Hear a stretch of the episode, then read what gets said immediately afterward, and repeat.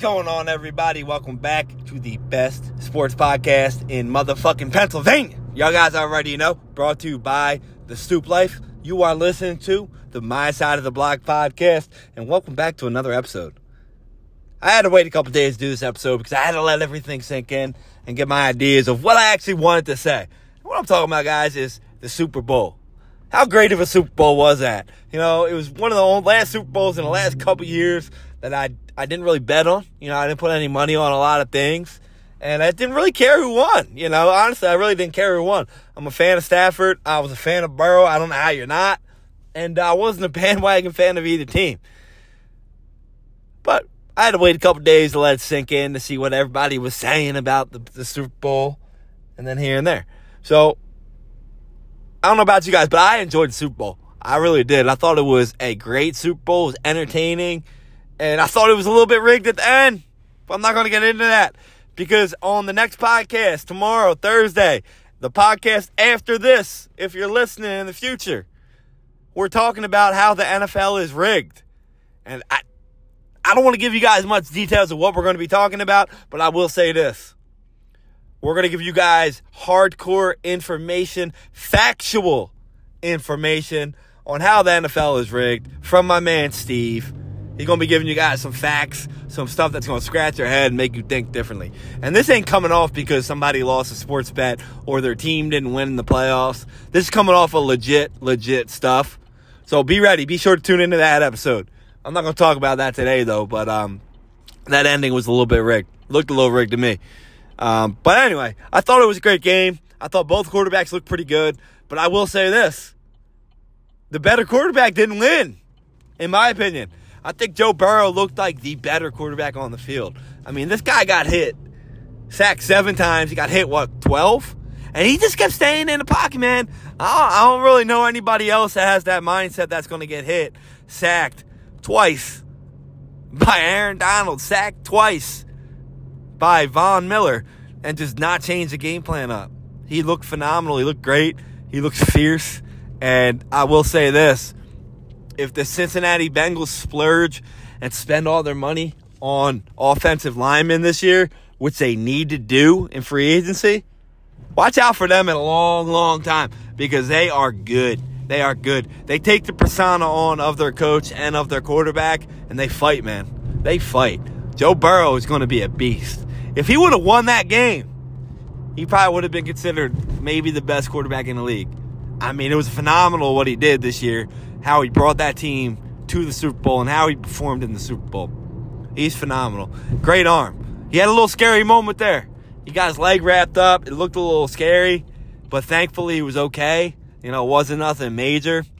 But that just gives you a lot more reassurance that Cincinnati has to get offensive line. Have to. I mean, don't get me wrong. That Rams offense, defensive line, front seven's phenomenal. Nobody's really going to stop them. Cincinnati, if they would have had a line, there was multiple instances in the game where Ja'Marr Chase was open, but Joe Burrow just didn't have enough time to get it to him. And speaking of that, this kid is unbelievable. You know, I, I didn't really want to admit the fact that he was this good all year because you know I'm like, oh, he's a rookie. He's a rookie. You gotta let him play out. But this kid don't act like no damn rookie. Like Justin Jefferson last year did a lot of stuff too. He was great. He was phenomenal. But he, he was a rookie. This kid gets interviewed the way he plays. Man, he don't act like a rookie, man. Ja'Marr Chase does not act like a rookie, and I don't see his numbers changing at all. The connection that him and Burrow had was phenomenal. He made that one catch where it was like low to the ground. Phenomenal catch, man. It was unbelievable. And they made another catch later when Ramsey was on him. And it was phenomenal as well. This kid got hands. He got no fear. He's going to be in there for the long, long term. And then, you know, my one question is this. We were watching the game. my boy Nick was saying, whoever wins this game is going to be able, is going to be whichever coach doesn't coach worse. So he said, whatever coach coaches worse is going to, is going to lose. And the whole game, you know, they're making some boneheaded calls. Like, they were running when they weren't getting nothing. They were just calling some dumb plays on both ends of the ball, especially McVay. Like McVay was not putting Cooper Kupp in the game plan, which didn't make sense to me. When Odell Beckham got hurt, it changed up their whole game. But McVay didn't adjust to it. Like he didn't change anything to it. He just figured the guys would step up and play like Odell. But obviously, like, it wasn't going to happen. He had Cooper Kupp out there, and he wasn't throwing the ball till late, which we all know what happened when he started throwing to him late. It was phenomenal. He couldn't cover him. He couldn't cover the guy. The connection with Stafford and Kupp was phenomenal. So, what I want to bring up is this. At the end of the game, that proved to be true that whichever coach coached worse was going to lose. And the play of the game for me was this.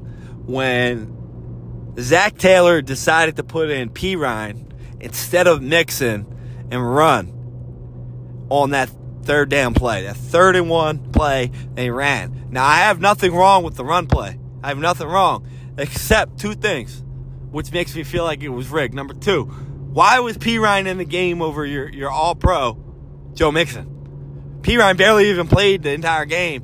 I didn't look up the stats of him, but I'm pretty certain that he didn't have a carry the entire game until that play, which makes no fucking sense that he was in the game. And number two, which is even more insane, why was Aaron Donald not double covered on the play? You have to, in that situation, cover Aaron Donald at all costs. We cannot let Aaron Donald blow up this play to lose the game. And on the last two plays of the game, what happened?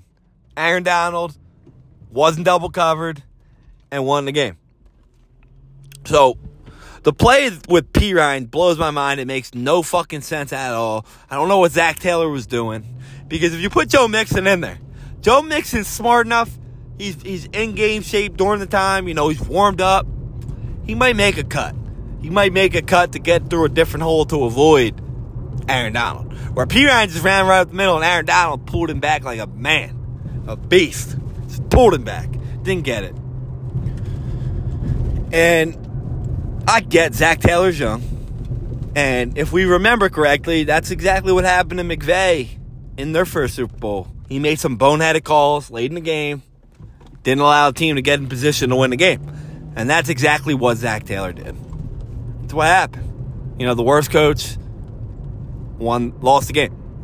And I don't even think McVay was that much better during the game. I just think he didn't make the crucial mistake like Zac Taylor did. So, in my opinion, I think the game was lost because of the play calling at the end of the game, not because of the referees, technically. Even though I believe that you let them play all game and then all of a sudden you call a flag. Just blows my mind. We're going to talk about that tomorrow, though. But it was a great game, both ends. Both teams are phenomenal. And we got a lot, a lot of things to talk about coming up on the off season with both of these teams. You know, you got Cincinnati has pretty much all their players come back except for a couple players, including Uzomah, which they might actually upgrade tight end. We're hearing rumblings that Gronkowski might want to go there to play with Joey B. That'd be an upgrade. Uh, but they need to upgrade their line. But on the Rams, we're hearing rumblings that Aaron Donald might retire. He might step away from the game. And we're also hearing rumblings that McVay is uncertain if he's returning. So we got a lot of futures to talk about. We got six months to talk about that. So be sure to tune in. We'll be we'll be rapping about that coming up, the off seasons.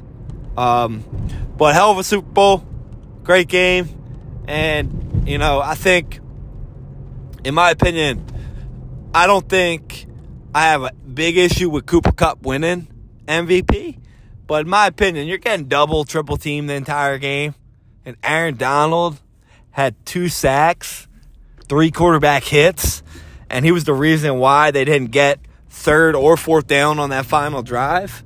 I mean, just in my opinion, he should have won MVP, in my opinion. I, I had Donald winning it, but Cooper Kupp, man, two touchdowns.